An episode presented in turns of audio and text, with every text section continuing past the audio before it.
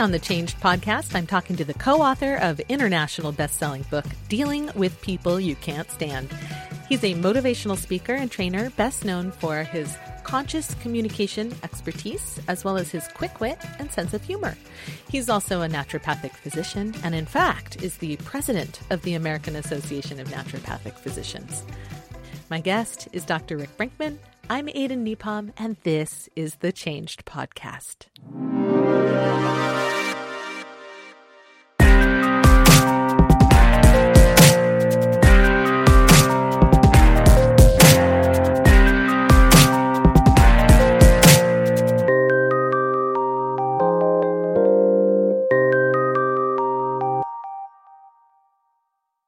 Hello, welcome. Thank you for being here. Mm, thank you for having me, Aden. uh, joining me today is Dr. Rick Brinkman. He's the co author and author of six McGraw Hill books, including international bestseller Dealing with People You Can't Stand.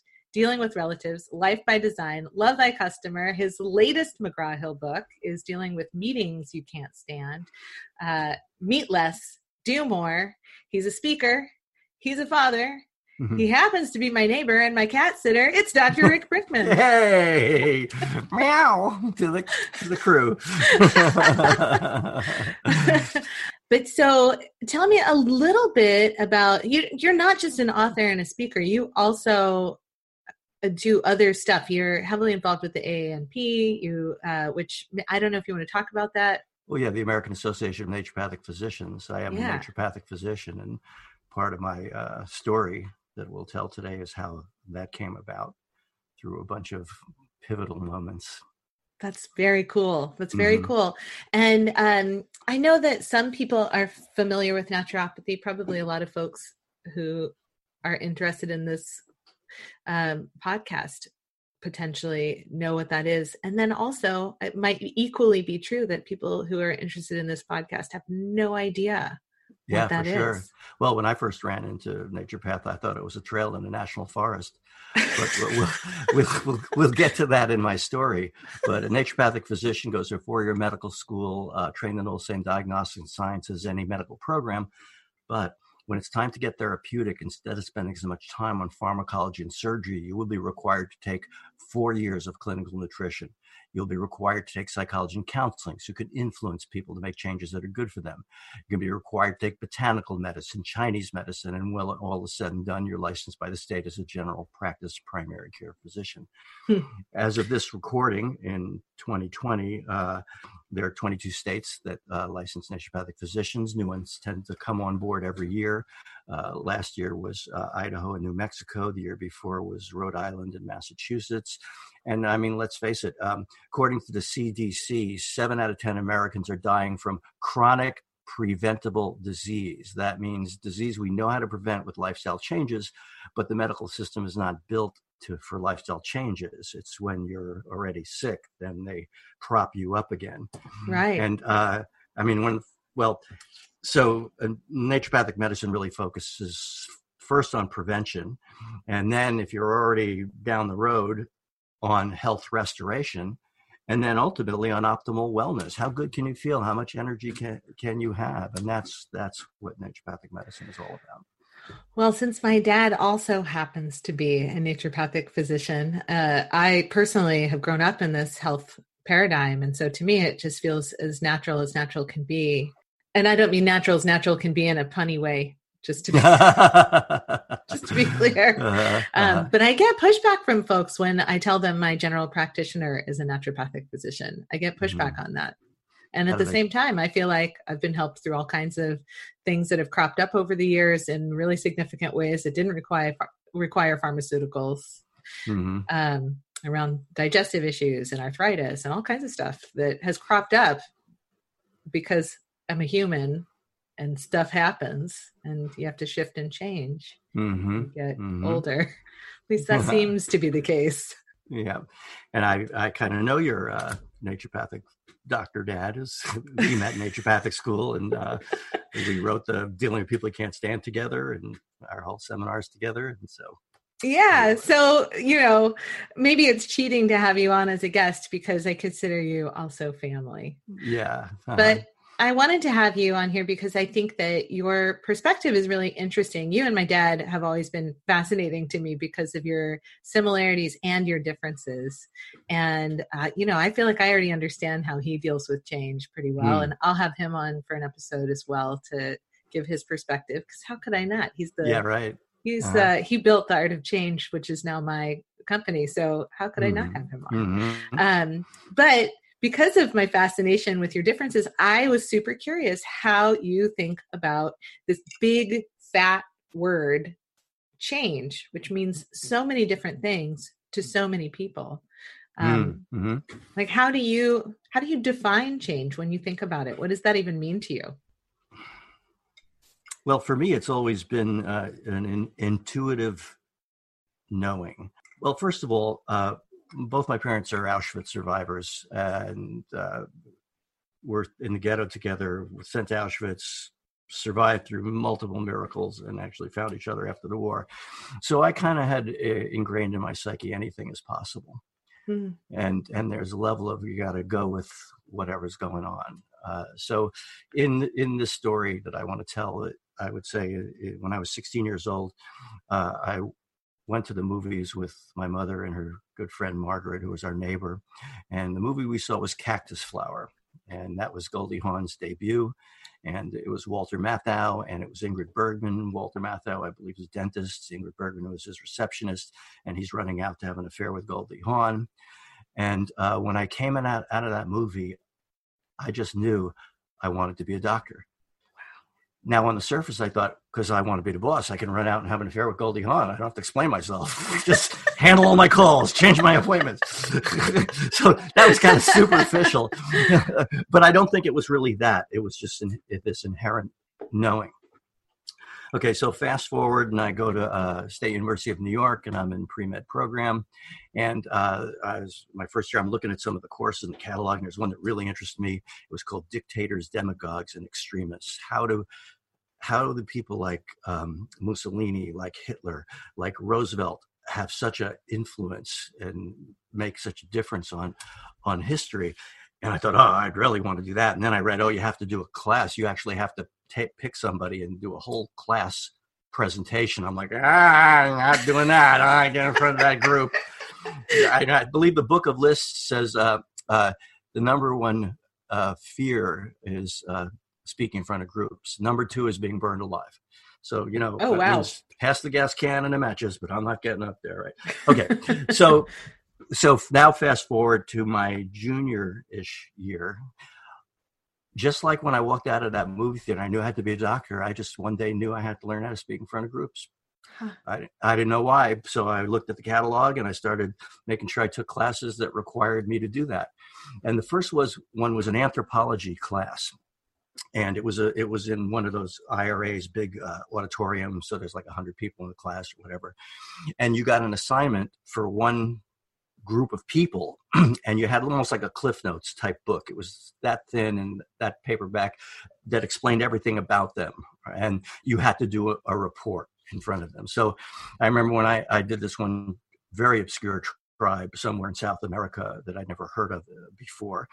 And uh, i was wearing my overalls because i could feel really comfortable then and i had my hands in here. And i went through the presentation and this tribe was kind of strange because uh, they didn't really have any religion. They didn't really have a lot of rituals. They didn't really have artwork. Hmm. They didn't really make pots or pictures. I mean, when you went down the list, they were like nothing. And I said the only ritual they actually have is that when your sister goes out with her first boyfriend, you need to beat up the boyfriend. Oh my gosh. Yeah. And the whole place broke up in, in laughter and I wasn't trying to be funny. That was true with this tribe. That was the only thing they did that was like consistent. And when I felt that relief in the room, I also knew that I had to learn about comedy, and that comedy is the is the secret to for everybody to be comfortable. So that was a, a pivotal moment. So now we fast forward, and I graduate, and you know I went straight through from kindergarten all the way through uh, college nonstop, and I just kind of like ah, I had enough. I mean, I was a good student in that I never caused trouble. I just kept my head down, get my stuff done. I wasn't a perfect A student because I would really slack off, but I could easily get B's or B pluses without trying. That you know, okay. So, but I needed a break, I, uh, and so this was 1976, and I heard a rumor there was something west of Jersey. So I decided to get a van and go on an open-ended cross-country trip, and I had no necessary endpoint. It was with my girlfriend at the time. We had enough money, and uh, we decided to start our trip in Vermont uh, at the home of her former roommate, who huh. was always a really good buddy of mine. We, we had a sister brother relationship. She'd call me brother. I always call her sister and such. But one of the reasons, not only to see Catherine, was that uh, I decided we would register their car in Vermont because then we didn't have to pay the New York City sales tax oh, when we bought when we bought the van. exactly. yeah, that was the evil plan. All right. So we're in Vermont And all of a sudden, I wake up and I have one of those moments. And I said, you know, we're going to go cross country. People are going to look at our license plate. They're going to say, oh, you're from Vermont. And we'll have to explain, no, actually, we're just kind of cheap New Yorkers trying to beat the state out of sales tax. we got to be New Yorkers. We're going to New York. Let's pay the money. So we go across the border uh, to, I don't know, it's Plattsburgh or what's right across the border from Vermont to the DMV in New York. And Turns out we don't have to pay money because that's point of sale, but we get our New York plates. Okay, small thing that turns to be a big thing. so now we fast forward. So it's now three and a half months and 17,000 miles later. I'm in what I think is Eugene, Oregon. and I mean, I'll never forget the first time I saw the Pacific Ocean, La Jolla, California. I, I, was in Alaska when I first started doing speaking. There was a lot of Indian names up there. I didn't want to offend anybody. So as soon as I got into town, I went to a restaurant. I said, "Can you specifically pronounce where I am?" The lady said, "Sure." Burger King. That's where it's in Alaska. But okay, so so I'm I'm in this park uh, in Eugene, Oregon, and well, what's funny is in Oregon, I was told five minutes across the border, I was told how to pronounce it correctly. But I'm in a park and I'm frying up some wok vegetables, and a guy comes up to me because he sees my New York plates and he's from New York. And we start talking about, you know, natural foods and stuff. I had already gone through a revolution where I realized everything in the supermarket isn't good for me. And I went to raw foods and, and juicing and all this kind of stuff. And, you know, we had all that kind of stuff on the road with us. We were all creating all our own meals, all out of real food. So he tells me about naturopathic medicine and i had never heard of that before. And he says yeah there's a school it's in portland uh, i go wow maybe i should check that out. We weren't going to go to portland. We were planning on heading to the coast and going up the oregon coast. Well no we'll go to portland. We'll check it out the next day.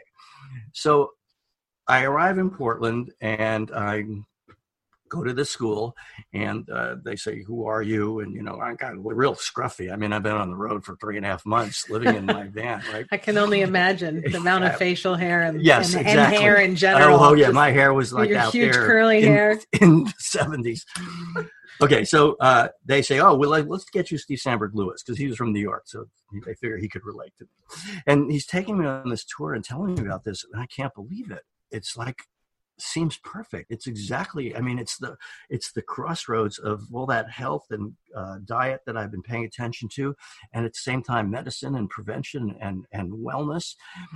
But I'm thinking. I'm from New York. I never heard of this before. It's got to be bullshit. How can this be? You know, right? if I didn't hear of it, I know everything. I'm from New York. I think that but, still per- persists. That attitude. Yes, that, only it's specific to literally every state. It's like I'm from Nebraska. I never heard of that. That can't be yeah. a thing. right. Everybody's got their own level of arrogance about something. Right. Okay. So, but the weird thing is, everybody is so real and making such eye contact and so present as beings that at the end of the tour I'm standing there and I'm I'm left with two F's in each hands. One is the New York. This this is either really in fortuitous or this is really flaky. so what which is it going to be? and then this guy runs by and he stops and he was like on a mission. He was like going someplace, but he stopped and then he just looked at me like this and grinned. And when I looked into his eyes, I knew this is for real. And wow. they tell me, oh, you know what? It turns out there's one space in the class. Somebody is not showing up. And you could fill that space, but classes start next week in five days. Whoa. Yeah. That's a and, real, like, you got to do this or don't do this. It was moment. a moment. It was a moment of now.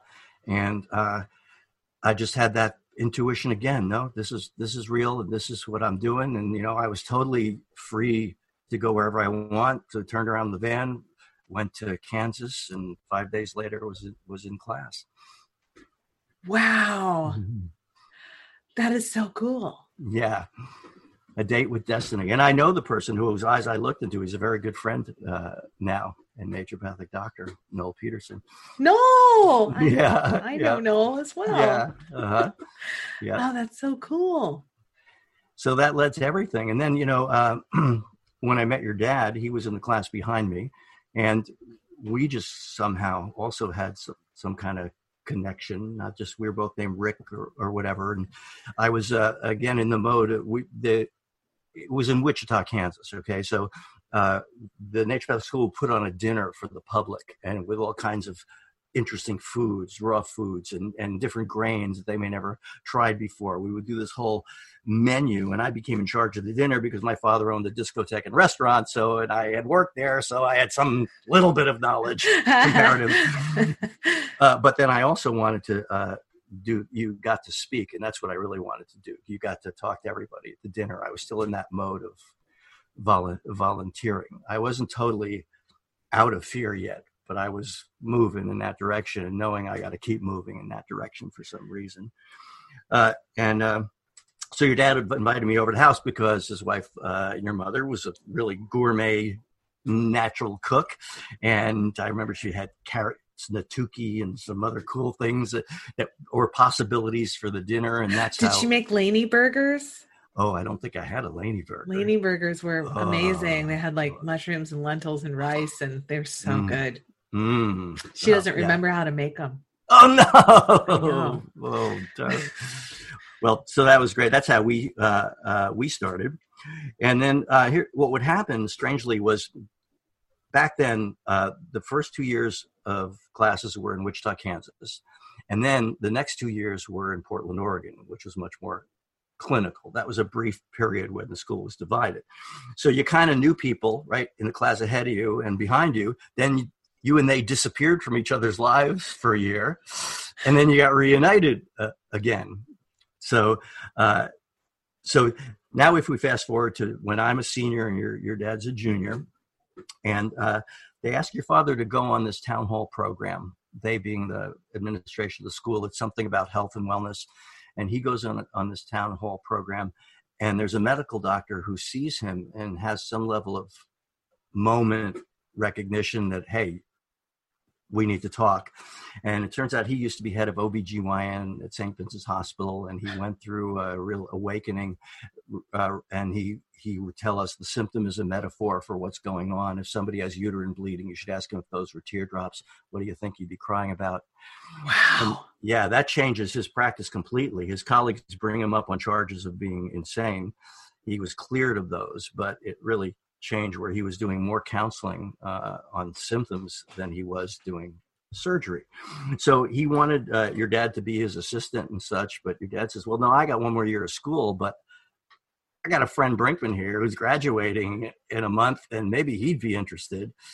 so that's how we connect. And then he gave us a book list, and on that list were something we never heard before NLP books, mm-hmm. neuro linguistic programming. And we read all those books really fast. And then you, what would happen is you'd go in on pa- with patients, and a senior would always pick a junior and you technically weren't supposed to go in with the same person every time. There was also a rotation, but you, me and your dad always kind of worked the system, and I got him to go in with me so we could start experimenting on people. And we started uh, digging deeper and deeper. And I remember we had this young woman, I think she was 22, and she had class four PAP, and Uh, she came up from Stanford Medical because they wanted to just do a hysterectomy, and she was. What is a class? What is a class four pap? It, it, uh, there's classes in terms of how bad it bad it is. So this the is class four is severe. Far, yes, yeah, they're ready to hysterectomy time. Okay. Uh, so she was looking for something else possible, and so we started prying into her life. Although we didn't pry, friends pry, health professionals probe, but. we're asking her questions like how do you feel about yourself as a woman and what's going on in your relationships and you know she just had a relationship that ended and then we so we're digging into all these personal uh, emotional things and then we're doing certain counseling things with her and long story short four weeks later her pap was normal wow and we got what's known in the medical business as a major case of trout mouth when you look like this I just made that face. I just literally made that face. That's trout mouth. And so I'm counseling more and more people. I remember I had a, a woman um, who had arthritis. She tried everything I've ever heard of, whether it was traditional or alternative, as it was called back then, now being politely called complementary. And uh, nothing really worked. So again, I'm thinking, oh, nothing else has worked. So what do I got to lose? I'll pry into her life. So I find her husband works for the federal government. So he's flying back and forth to Washington, D.C. each week. She's hated that job for 20 years, but doesn't express it at all because she wants to support him. When minor upsets would occur, she wouldn't deal with it because they only had two days a week together. So she would suppress her feelings about that. Uh, he was supposed to take an early retirement. He decided against that on his own. She suppressed her feelings about that too. Now, if you suppress too much somebody you care about, it'll build up a barrier between the two of you. Yeah. My entire prescription is to mm. teach her how you share upset without the other person feeling attacked. She did this, and 30 days later, symptoms are gone. And That's they incredible. stayed gone. I had a guy who was depressed. He'd been through two years of psychoanalysis. At the end of two years of analysis, the analysis was you're depressed. Okay. He said, I know. That's what I came with. Take this medication. So now he's more depressed because, first of all, the medication really wasn't working for him. But secondly, he didn't realize he was violating a personal value of by being on medication, the value of health. Yeah. So I started digging into his life. Well, what's going on for you now? And he says, dead end job, going nowhere. I ask, well, what about your past? He goes, uh, filled with failure. I say, what about the future? He says, more of the same coming. Pretty depressing, huh? Yeah. For your viewers, here's a quick tip to bum yourself out in case you ever get too happy. pick, pick something in your present that you hate and see it keep going forever in your future. you will immediately feel bad, drain your energy. Well, with him, I had him clarify his values. We set some goals. We broke those goals down into specific action steps. We did a little internal tune up of the self esteem. Two months later, quits his dead end job, starts his own business. Depression is history.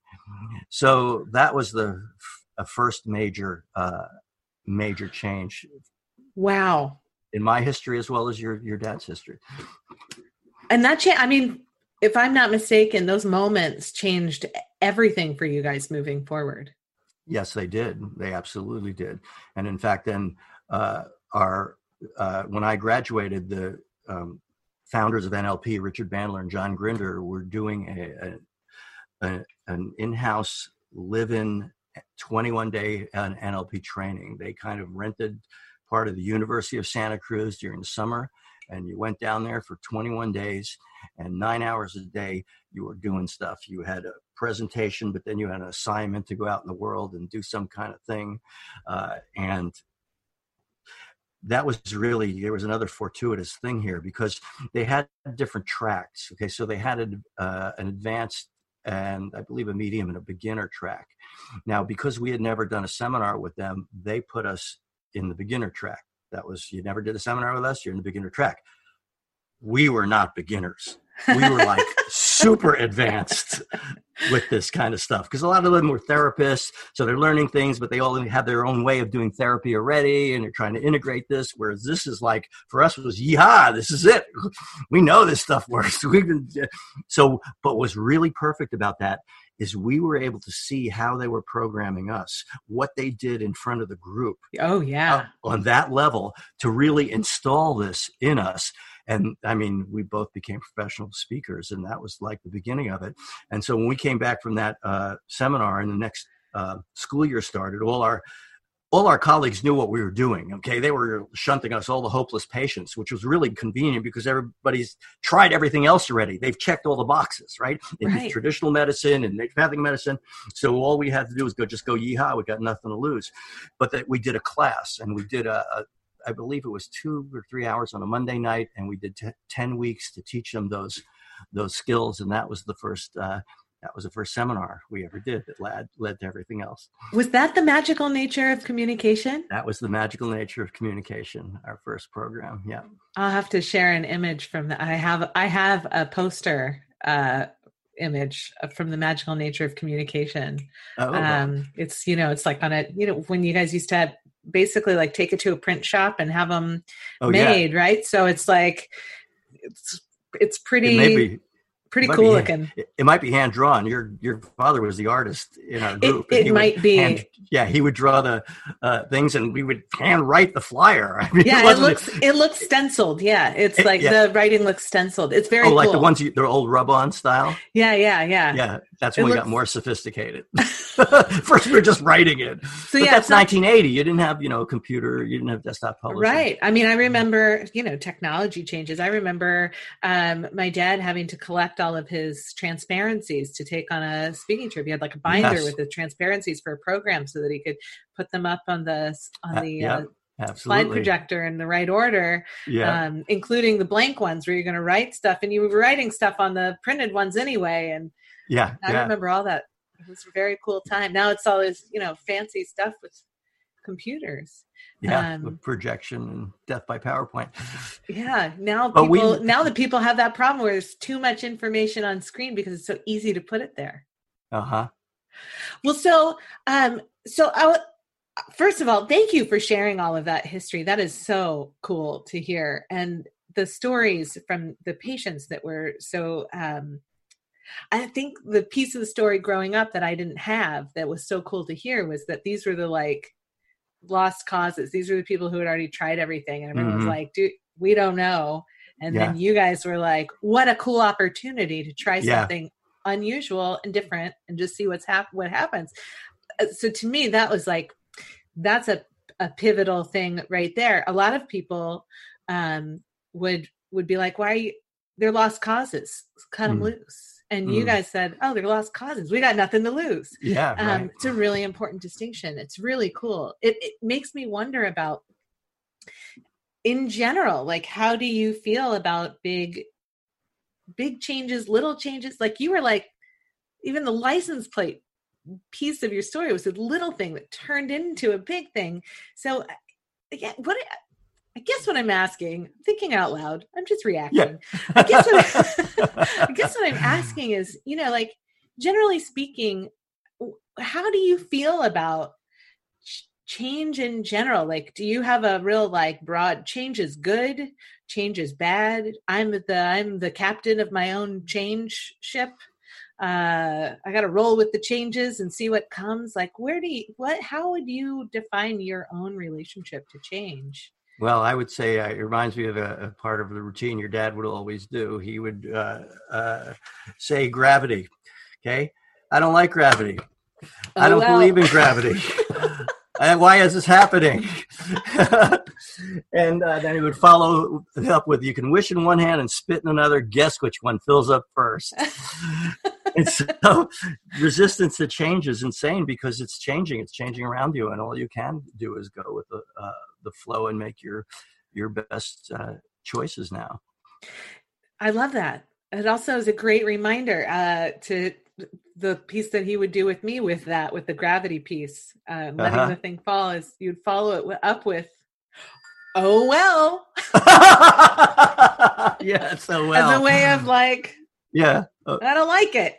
Oh well. yeah. uh, which is a great reminder for me um, because uh, generally speaking I, I actually i kind of dig change i find there's opportunity to be had everywhere this is probably not a surprise being raised in the environment that i was raised Mhm. um, but that things show up there's opportunity like most of my life uh, Yeah. i just gave a tedx talk last summer where i shared the basically this pivotal moment where I had a conversation with my dad that changed the trajectory for me. But up until that point, I wouldn't look back and say I was living a bad life. I was living mm-hmm. a great life.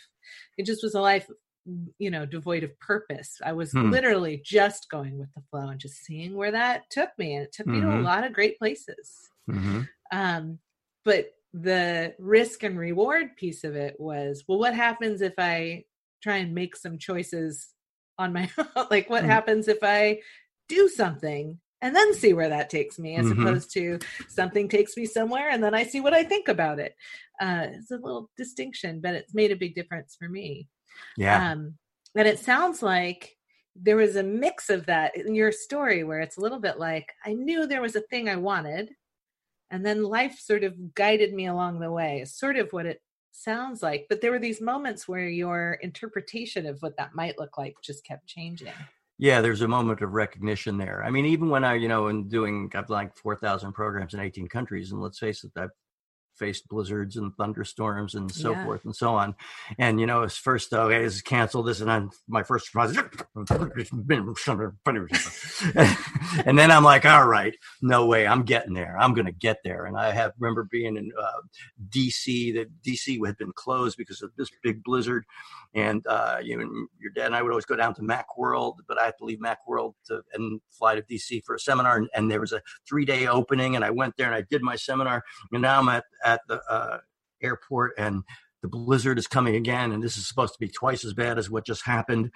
And you know they, the flight is delayed 10 minutes. Okay the flight is delayed 20 minutes and uh, you've traveled up to the writing on the wall and th- this is not going to end good.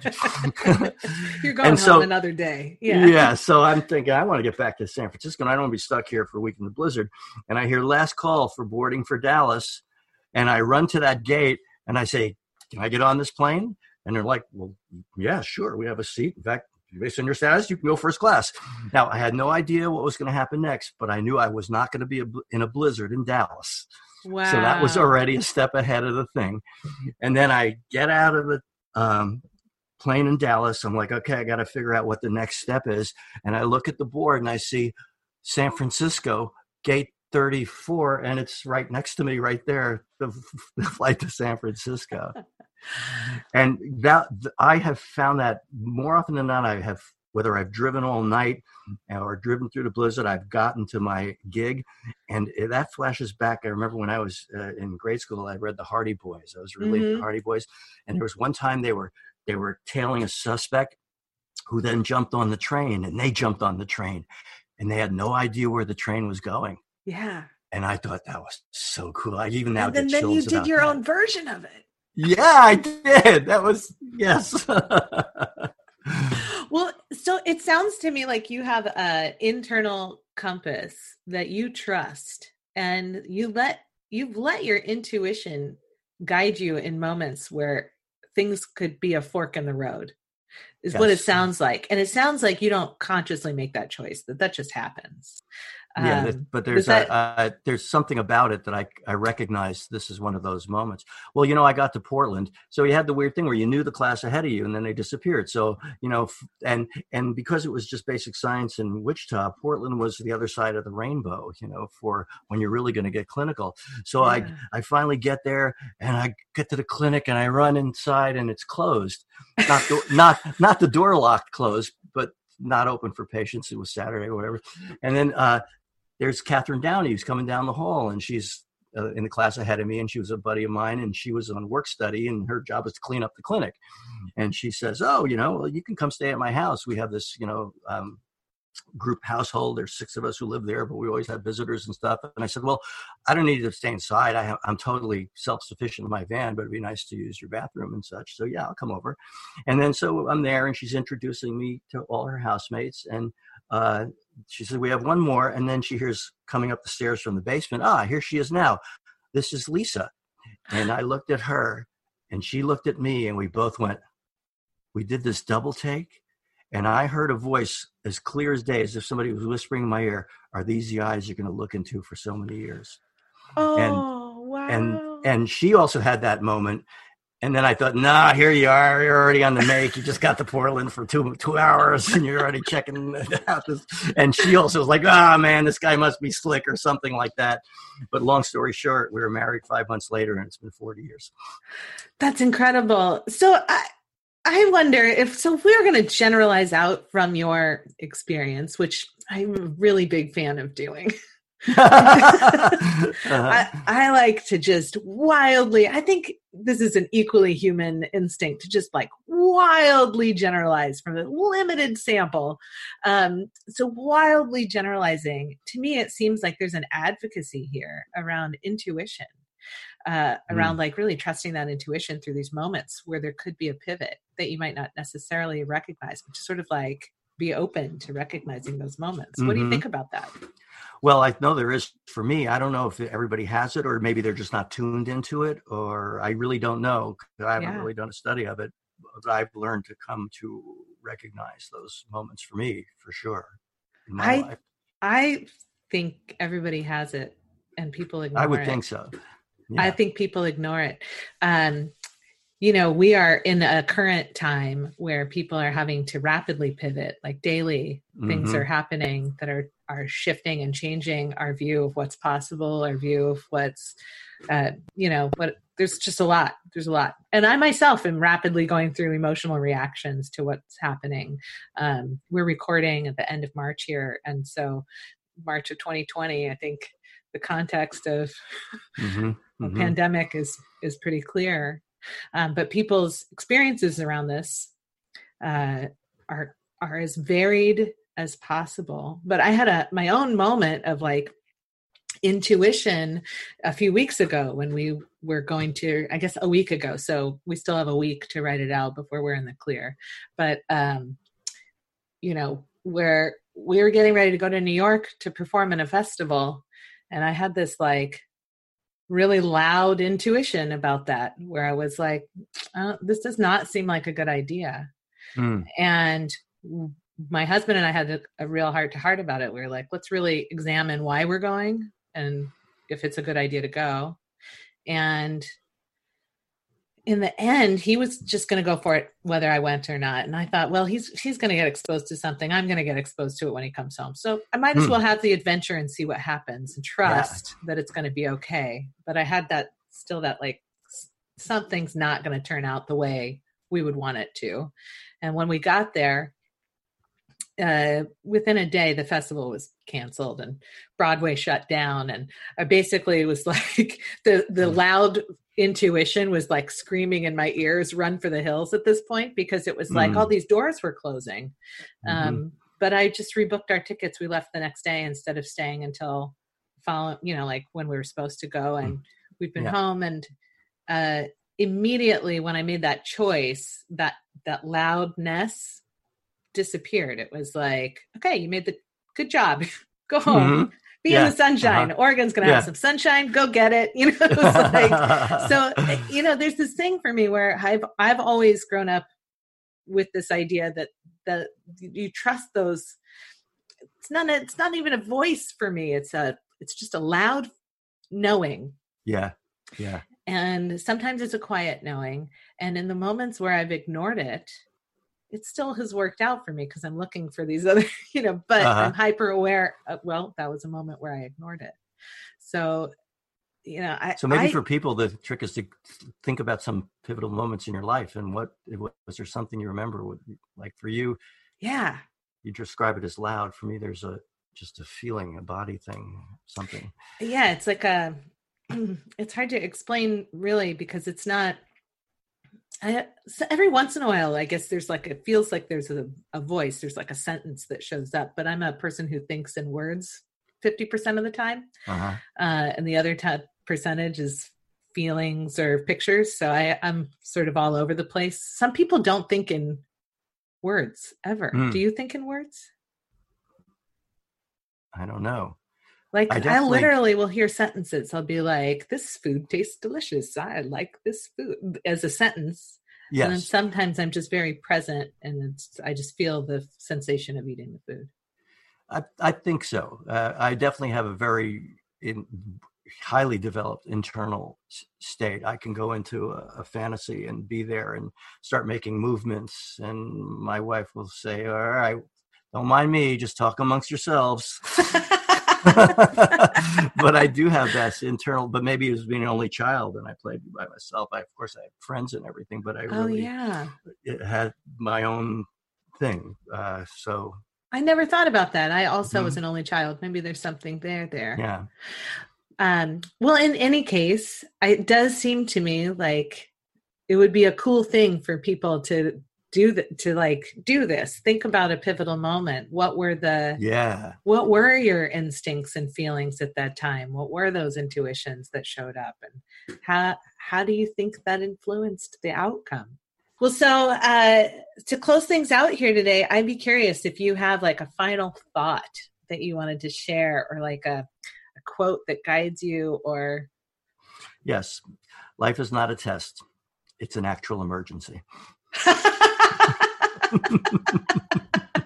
that's fantastic dr rick brinkman uncle spock kitty brinkman as we call you in my family uh, thank you so much for spending time with me today talking about uh, change and sharing uh, this broad story with it's like lots of little stories about changes yeah. that you've experienced. It's so cool. So much fun, to. yeah. And to see you. I remember at one naturopathic party, you know how at a, at a party uh, everybody has there's a bed with all the coats on it, and yeah. you were you were on it with all the coats, and you were as big as my laptop right now. You were big with all the coats. Uh, now I'm much taller. Yes. you can stand up and everything. I do. I walk all by myself. It's really cool. uh, well, it has been an absolute delight. Thank you so much. You're welcome. Thank you.